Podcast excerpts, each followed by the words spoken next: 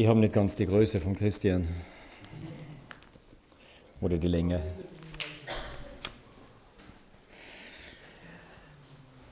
Ich habe vor einigen Monaten einmal hier einige Bücher aufgelegt. Ich glaube, es waren die zehn Stück. Über den verschwenderischen Gott. Äh, meine Frage ist nur, ist es gelesen worden? Ist es weitergegeben worden? Sind die noch irgendwo, verstauben sie irgendwo? Wenn sie verstauben, möchte ich darum bitten, dass sie dann zurückgehen an mich. Wenn sie weitergegeben worden sind, gelesen worden, weitergeben. Nur als Erinnerung. Wer von euch kennt nicht Winnetou? Noch nie von ihm gehört. Ah, aber du weißt zumindest, dass es Bücher gibt über ihn, dass es eine Person war. Und die meisten wissen auch, dass er einen Blutsbruder hatte, oder?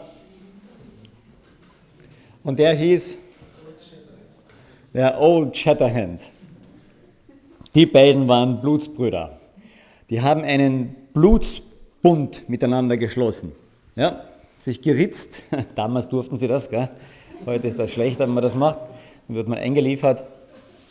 Die wurden nicht gleich eingeliefert, sondern ihr Blut sollte sich mischen und sie sollten für immer und ewig, solange sie eben leben, wirklich füreinander da sein.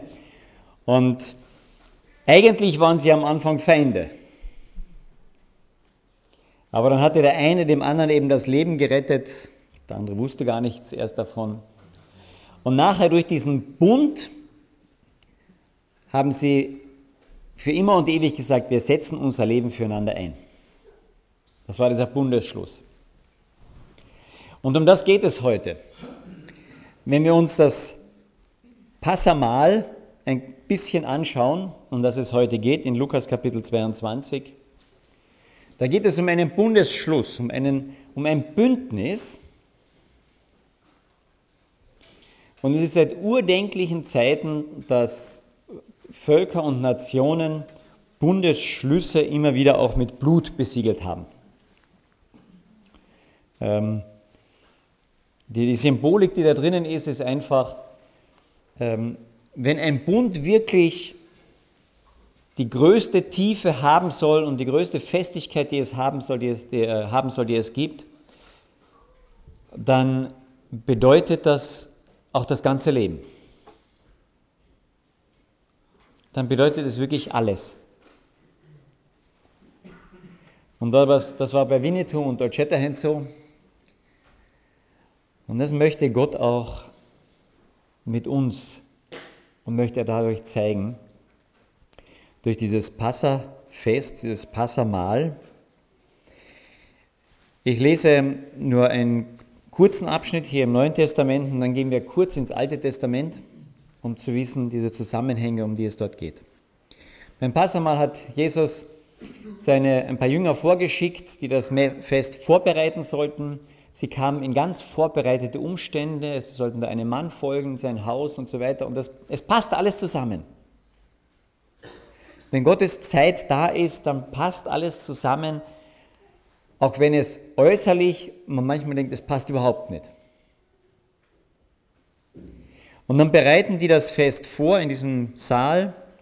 Und in, Vers, in Kapitel 22, Vers 14 heißt es dann, und als die Stunde gekommen war, da legte er sich zu Tisch, er mit den Aposteln, und er sprach zu ihnen mit einer, das ist ganz schwer zu übersetzen, dieser Satz, er sprach zu ihnen mit einer sehnsüchtigen Sehnsucht, mit einer tiefen Sehnsucht habe ich mich danach gesehnt, mit euch dieses Passamal zu halten.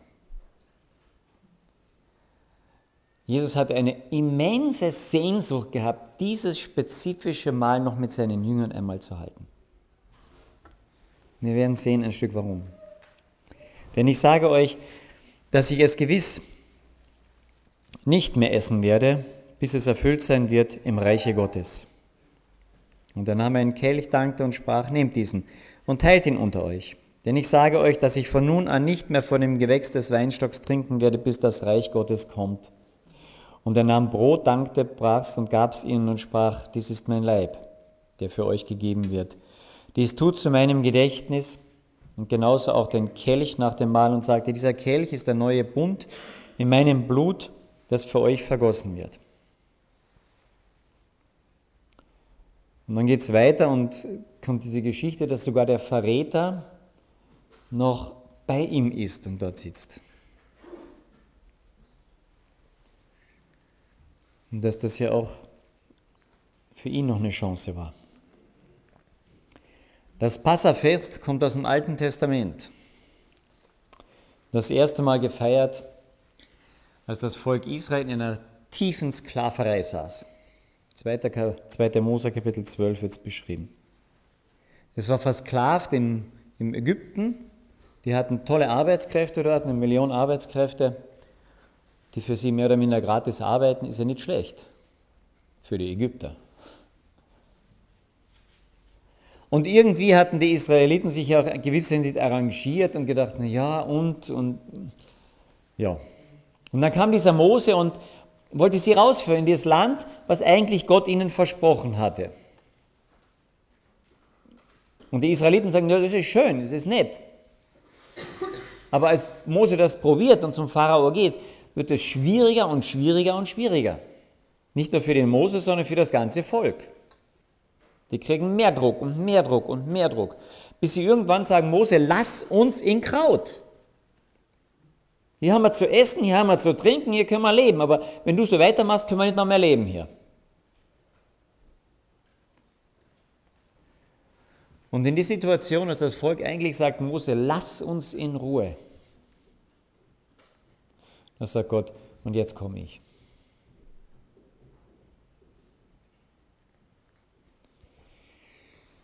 Und das ist das Tolle daran. Gott kommt nicht einfach auf Bestellung, sondern wenn es wirklich notwendig auch ist. Er ist da. Und er kam nicht auf Bestellung des Volkes. Das ganze Volk hat nicht geschrien, ah, jetzt komm Gott endlich und führ uns raus. Die hatten ihre Meinung schon gewechselt gehabt.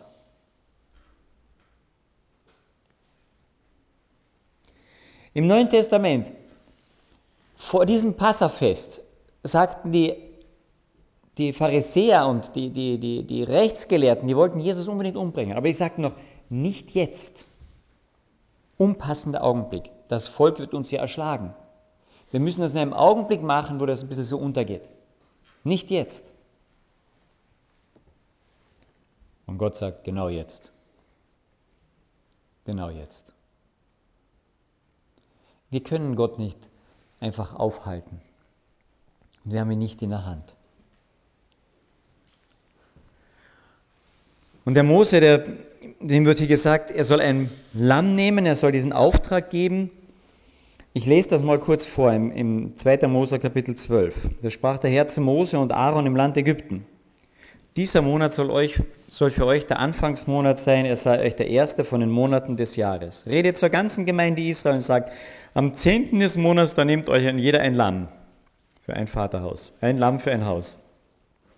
Wenn aber das Haus für ein Lamm nicht zahlreich genug ist, dann nehmt es mit seinem Nachbarn, sein Haus am nächsten wohnt, nach der Zahl der Seelen, nach dem Maß dessen, was jeder isst, sollt ihr ihn auf das Lamm anrechnen.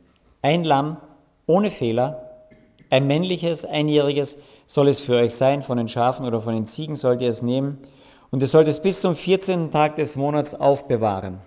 Dann soll es die ganze Versammlung der Gemeinde Israel zwischen den zwei Abenden schlachten, und sie sollen von dem Blut nehmen und es an die beiden Türpfosten und die Oberschwelle streichen an den Häusern, in denen sie essen.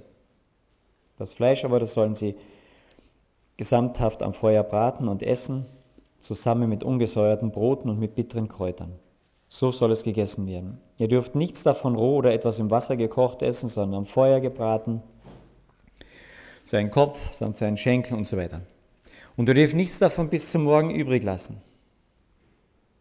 Was noch am Morgen übrig ist, eben das soll mit Feuer verbrannt werden. So aber sollt ihr es essen. Eure Lenden gegürtet, eure Schuhe an den Füßen euren Stab in eurer Hand. Und ihr sollt es essen in Hast. Ein Pascha, für den Herrn ist es. Und ich werde in dieser Nacht durch das Land Ägypten gehen und alle Erstgeburt im Land Ägypten erschlagen, von Mensch bis zum Vieh. Auch an den Göttern Ägyptens werde ich ein Strafgericht vollziehen, ich der Herr.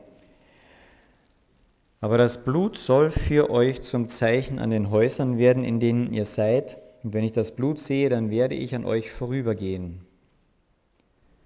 So wird keine Plage, die Verderben bringt, unter euch sein, wenn ich das Land Ägypten schlage. Und dieser Tag soll euch eine Erinnerung sein und ihr sollt ihn feiern als Fest für den Herrn, als ewige Ordnung für eure Generation sollt ihr feiern.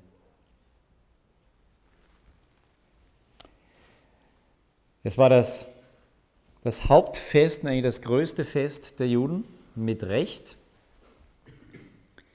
Denn hier kam Gott in eine Situation hinein, eigentlich ungerufen, ungebeten, um diesem Volk gnädig zu sein. Als Jesus auf diese Erde kam, kam er ungebeten herein, nicht sehr willkommen geheißen, in einem Stall geboren, um gnädig zu sein, um Gnade hineinzubringen. Und ich möchte das so, so in den Raum stellen auch. Da hat niemand um Gnade gebettelt, weder zur Zeit Jesu, noch eigentlich zur Zeit, als, diese aus dem, als das Volk Israel aus Ägypten herausgeführt werden sollte. Sondern Gott kommt herein, um gnädig zu sein. Das Volk Israel hat nichts tun können. Es wurde von Gott getan. Als das Passafest gefeiert wird, da wird nichts Großartiges in dem Sinne getan und sagen, ja, jetzt muss man alles vorbereiten, damit Jesus endlich ans Kreuz gehen kann. Keiner von den Jüngern oder wer herumstand, hat da was vorbereitet. Wenn Gottes Gnade kommt, dann ist es Gnade. Du kannst nichts dazu beitragen. Dann tut er das einfach. Und er sagt noch etwas dort, und das ist schon interessant. Er stellt äh, mit dieser Sache, die er dort hineinstellt, mit diesem Passafest, mit diesem neuen Bund, den er auch schließt, den er mit Blut besiegelt, den stellt er an den Anfang. Das ist Grundlage, das ist Basis, das ist Anfang. Und er stellt den Kalender um. Wir haben es gelesen am Anfang im Kapitel 12, 2. Mose. Dieser Monat, der soll euch der erste sein, sagt Gott. Das war nicht der erste Monat dort in der Zeitrechnung. Das war der sechste oder siebte, ich habe es nicht ganz im Kopf, sechster oder siebter Monat. Und Gott sagt, das ist der Anfang, das ist die Grundlage, damit beginnt alles. Alles beginnt damit, dass ich komme und gnädig sein will, schützen möchte. Damit beginnt's. Das ist die Grundlage, das ist die Basis. Und du kannst nichts dafür beitragen, nichts dazu tun, außer dich hinkehren und das annehmen. Denn wenn Gott kommt, ja, also wenn Gott jetzt hier hereinkommen würde, dann würden wir alle tot umfallen eigentlich. Das da packt man nicht. Ja? Einige von euch wissen, was ein, was ein richtiger Schock ist. Ja? Ein Mensch kann in einem Schock sterben. Das kann durch einen Unfall passieren, durch ein Erschrecken, durch irgendetwas. Das, das, das hält unser Körper nicht aus. Jetzt stell dir vor, Gott der Allmächtige kommt wopp hier herein. Der Johannes, also der Apostel, der Jesus ja kannte, als ihm dieser auferstandene Jesus, am Anfang der Offenbarung wird das beschrieben, begegnet in seinem Stück seiner Herrlichkeit, dann fällt er um wie tot. Und der Johannes war ein ziemlicher geistlicher Mensch.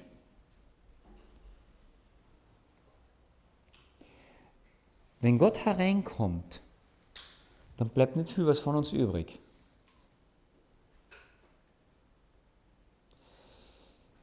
Und entweder ist er uns dann gnädig oder wir sterben. Als Gott sagt, er geht durch Ägypten einmal durch, da ist entweder Tod oder Gnade.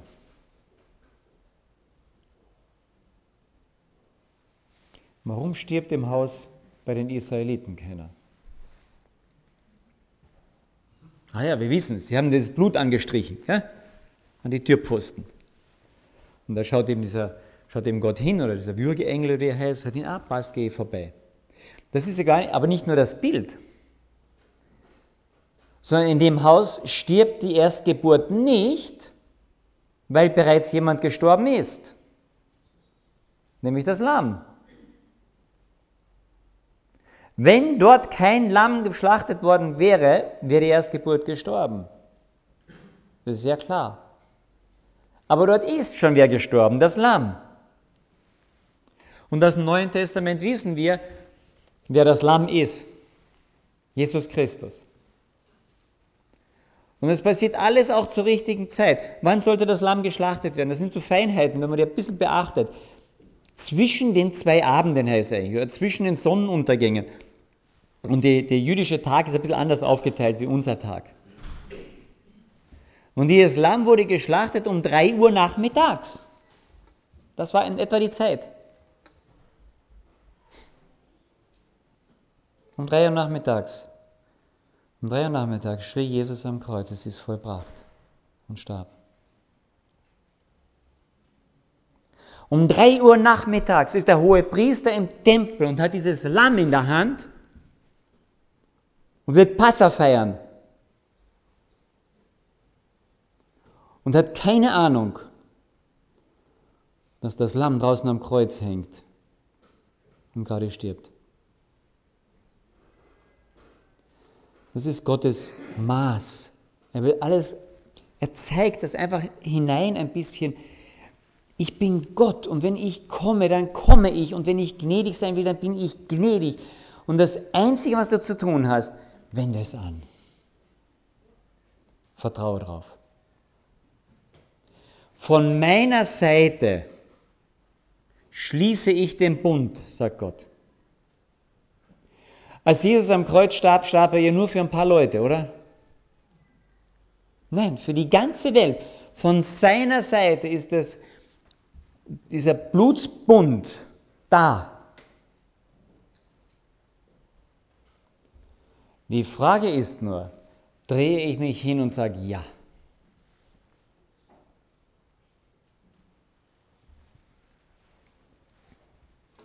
Es sind ja so viele Bilder drin. Ich möchte einfach ein paar nur noch zeigen, damit ihr einfach seht, wie, wie, wie Gottes Wort auch eins ins andere passt. Das ist kein zusammengewürfeltes irgendwas geschehen.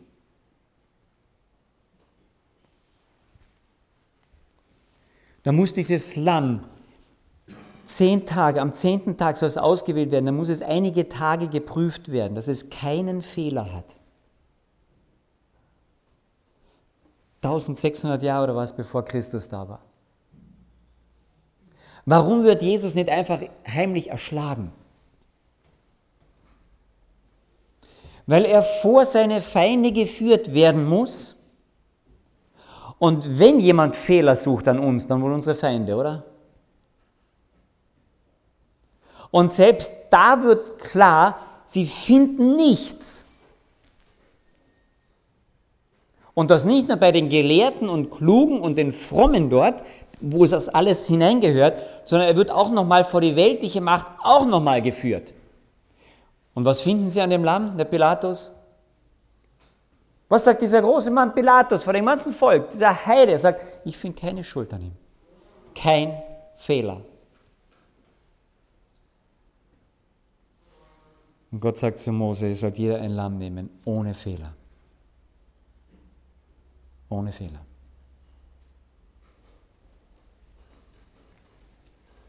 Und die Feinde müssen bekennen, kein Fehler ist da.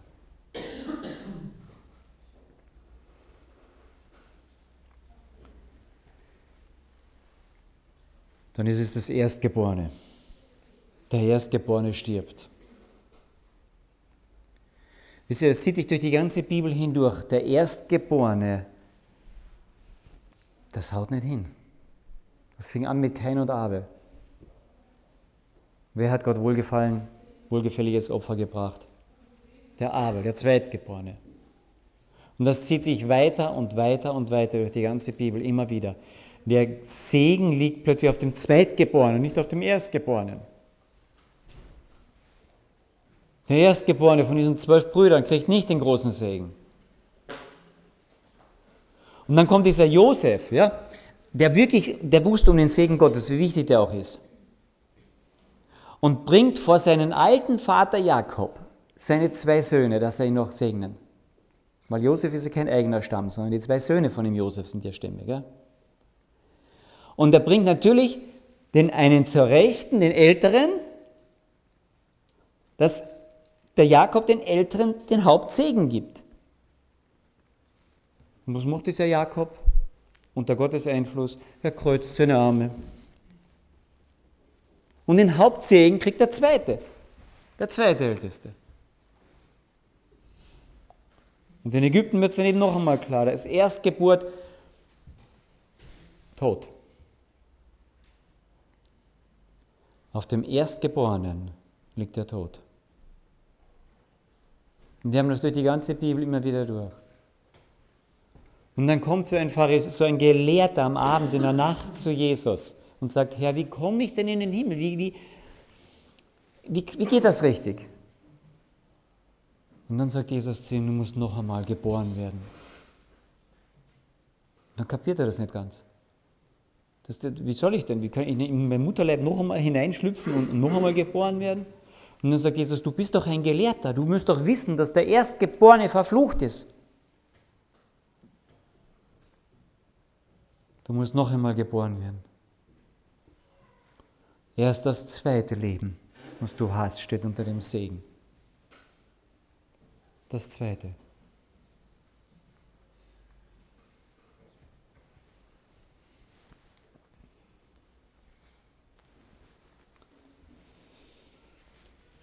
Da ist so viel vorschattiert, schon immer wieder drin im Alten Testament aufs Neue hin.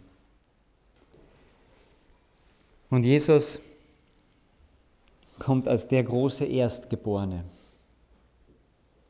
der keinen Fehler hat.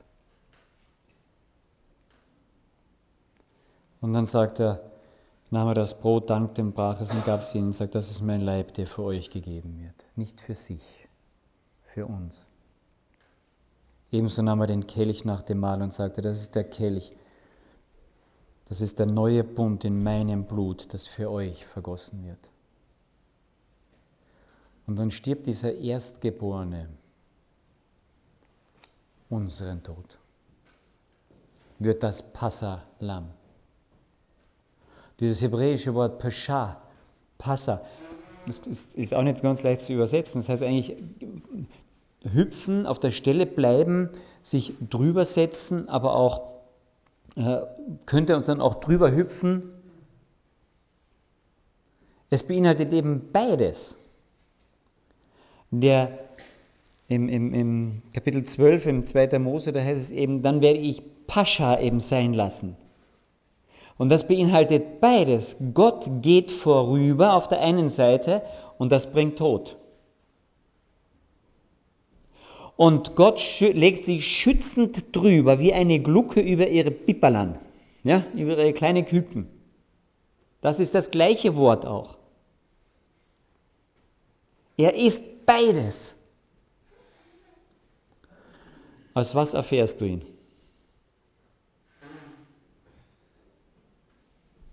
Das ist die Herausforderung an uns. Vertrauen wir, dass er das wirklich für uns alles gemacht hat, dann beginnt dort bei uns das neue Leben, neue Geburt. Und dann heißt es von Jesus, er ist der Erstgeborene aus den Toten. Und wir werden nachfolgen, wir werden auch Erstgeborene aus den Toten sein.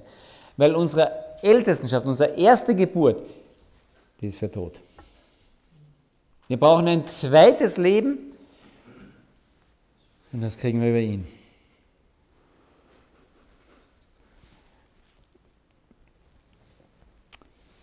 Und es ist ein Bundesschluss. Und Gott hat seinen Bund immer gehalten, immer. Weil er seinen Bund mit seinem Leben besiegelt hat. Er hat sich an seinen Bund gehängt. Er hat mit diesem Bund nicht eine Anzahlung gegeben im Sinne von so und so viel tausend Dollar oder Euro oder Kilo Gold oder was immer, sondern sich selbst hat an diesen Bund gehängt. Und der Gott der Bibel ist ein Gott des Bundes. Und ich bin froh drüber, dass er das ist. Er ist nicht ein Gott des Versprechens, der hohlen Worte. Er ist ein Gott des Bundes. Und das legt er als Basis. Beim Auszug aus Ägypten war das der, das Basis für das Volk, dass es überleben konnte und dann in ein Land hineingehen konnte, wo Segen war. Und im Neuen Testament sagt er, den alten Bund, den hebe ich in dem Sinne nicht auf, aber ich, ich setze hier einen neuen Bund ein, der nur eine höhere Erfüllung vom alten ist. Ich gebe dir ein neues Leben, damit du überhaupt wieder Segen erleben kannst. Wenn das kein Angebot ist. Passafest. Das Passafest wurde an sich sieben Tage gefeiert. Es begann eigentlich, oder gleichzeitig begann das Fest der ungesäuerten Brote. Und ungesäuerte Brote heißt immer ohne Sünde, ohne Sauerteig. Sauerteig ist ein Bild für Sünde. Und das beginnt gleichzeitig. Das ist ein tolles Bild. Da legt Gott eine Grundlage und sagt, ich bin dir gnädig und von dem gleichen Moment an darfst du leben, weil ich sehe keine Sünde mehr. Er liebt es zu vergeben. Jetzt könnten wir sagen, ja Gott, okay, Gott liebt zu vergeben und ich liebe zu sündigen. Das passt ja, gell? Kommen beide auf ihre Rechnung. Das ist wohl oberflächlich gedacht, gell? Wenn wir dabei gleichzeitig merken, was ihn das kostet. Deswegen ist Passa und ungesäuertes Fest, unge, äh, Fest ungesäuerten Brote gehört zusammen. Und dort, wo Jesus, wo Gott sagt, ich ziehe ein, ich mache einen neuen Anfang. Vertraust du mir? Und du schaust ihn an und sagst, ja. Und er schaut dich an und sagt, du hast keine Sünde. Da kann ich nicht eingebildet werden. So kann ich nur dankbar werden. Und diese Dankbarkeit kann mir helfen, Sünde langsam auch in den Hintergrund zu drängen. Und davon spricht die Bibel auch. Es soll nicht darauf lossündigen. Aber meine Konzentration bleibt nicht darauf, ja nicht zu sündigen, sondern die Konzentration bleibt darauf, hier haben wir ein Passalam, das reicht immer aus. Habt ihr zugehört, Kapitel 12? Das Lamm reicht immer aus. Und wenn es zu viel ist, dann sollen die anderen Häuser dazukommen. Das Lamm war nie zu wenig. Gott reicht immer aus. Immer. Und dann sagt er, dann gehe ich daran vorbei, weil dort hat der Tod bereits zugeschlagen in Form des Lammes. Und dieses Lamm hatte keinen Fehler und deswegen kann ich an dem Haus vorbeigehen, da ist kein Fehler. Keine Sünde. Es ist grandios, oder? Und dann sagt er, mit dir habe ich eine Blutsbruderschaft eingegangen, die ich von meiner Seite nicht breche. Die breche ich nicht. Gott hat mit seinem Volk Israel einen Bund eingegangen und das Volk hat ihn gebrochen, gebrochen, gebrochen, gebrochen. Und noch 2000 Jahre holt er dieses Volk wieder zurück in sein Land und hat seine Geschichte weiter mit ihm. Das ist doch ein Wahnsinn.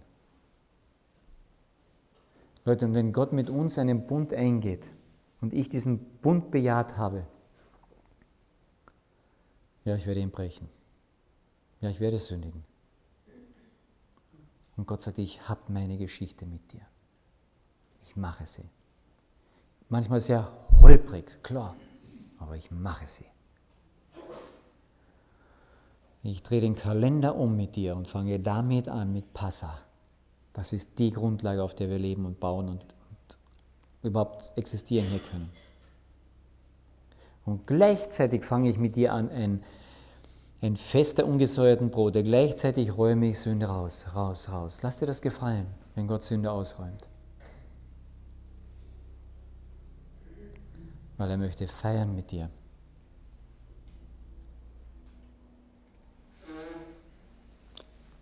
Und er nahm Brot, dankte, brach es und gab es ihnen und sprach, das ist mein Leib, der für euch gegeben wird. Dies tut zu meinem Gedächtnis. also auch den Kelch nach dem Mahl und sagte, dieser Kelch ist der neue Bund in meinem Blut, das für euch vergossen ist. Und zu Mose sagt er, nimm ein Lamm ohne Fehler und schlachte es zwischen den Abenden um drei Uhr und wende das Blut an. Und geht ja nicht aus dem Haus, sondern vertraut darauf. Und sie konnten leben. Passa ist die Einladung zum Leben, weil jemand für uns starb. Beten wir noch. Vater im Himmel, ich danke dir immer wieder für deinen Sohn. Und Herr Jesus, dass du willig das Passalam geworden bist an meiner Stelle, da kann ich nur Danke sagen. Und ich bitte, dass es jeder von uns doch anwendet, sich dem anvertraut. Und dass wir diese Botschaft weitergeben. Dass du dein Leben, das ohne Fehler war, für uns gibst und uns diese Fehlerlosigkeit anrechnest. Das ist mir manchmal zu hoch. Ich kann es nur annehmen und danke dafür sagen. Gib uns ein tief, tief dankbares Herz dafür. Und dass diese Dankbarkeit dann einfach auch uns verändert, weil sie uns in die Nähe die, zu dir hinführt. Amen.